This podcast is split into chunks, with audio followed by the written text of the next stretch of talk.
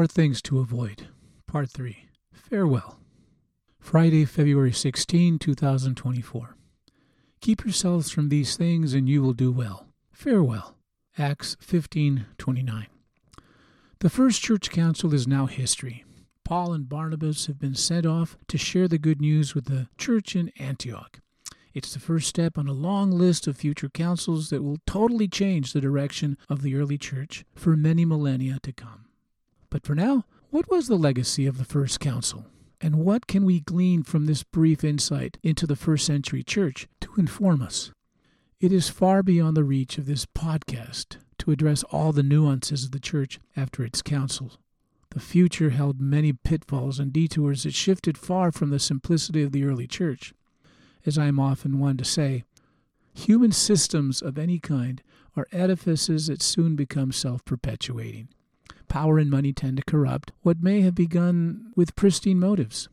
The First Council, in its simplicity, gave this new movement its send off.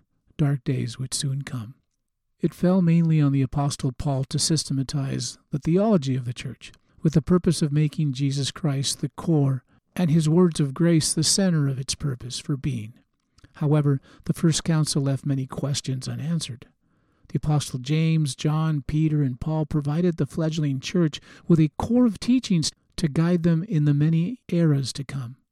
But there were many dangers lurking behind ravenous wolves, waiting to enter the fold to confuse and corrupt the spiritual flock. But what about us, 21 centuries later? Life is so much more complex. Millions of books have been written on the messages found in the Christian canons. Yet, the core of Christianity should be simple. A child can internalize it without much fuss.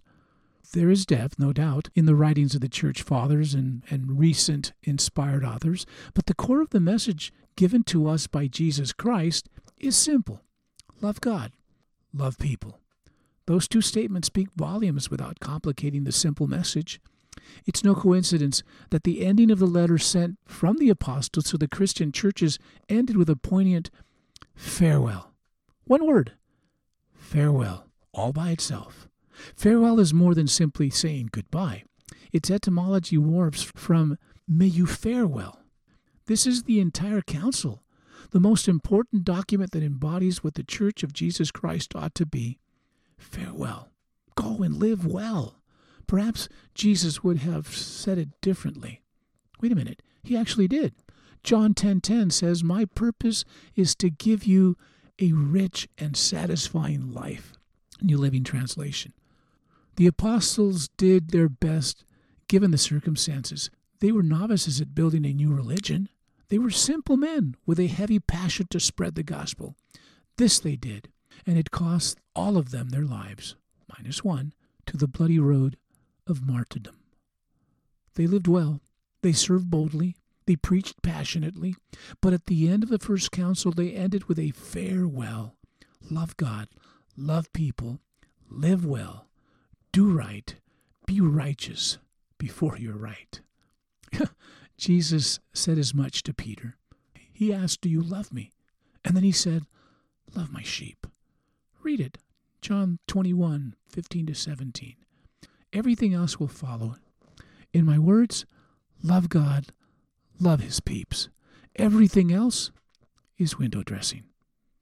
So, go, live, love, farewell. In Jesus' name.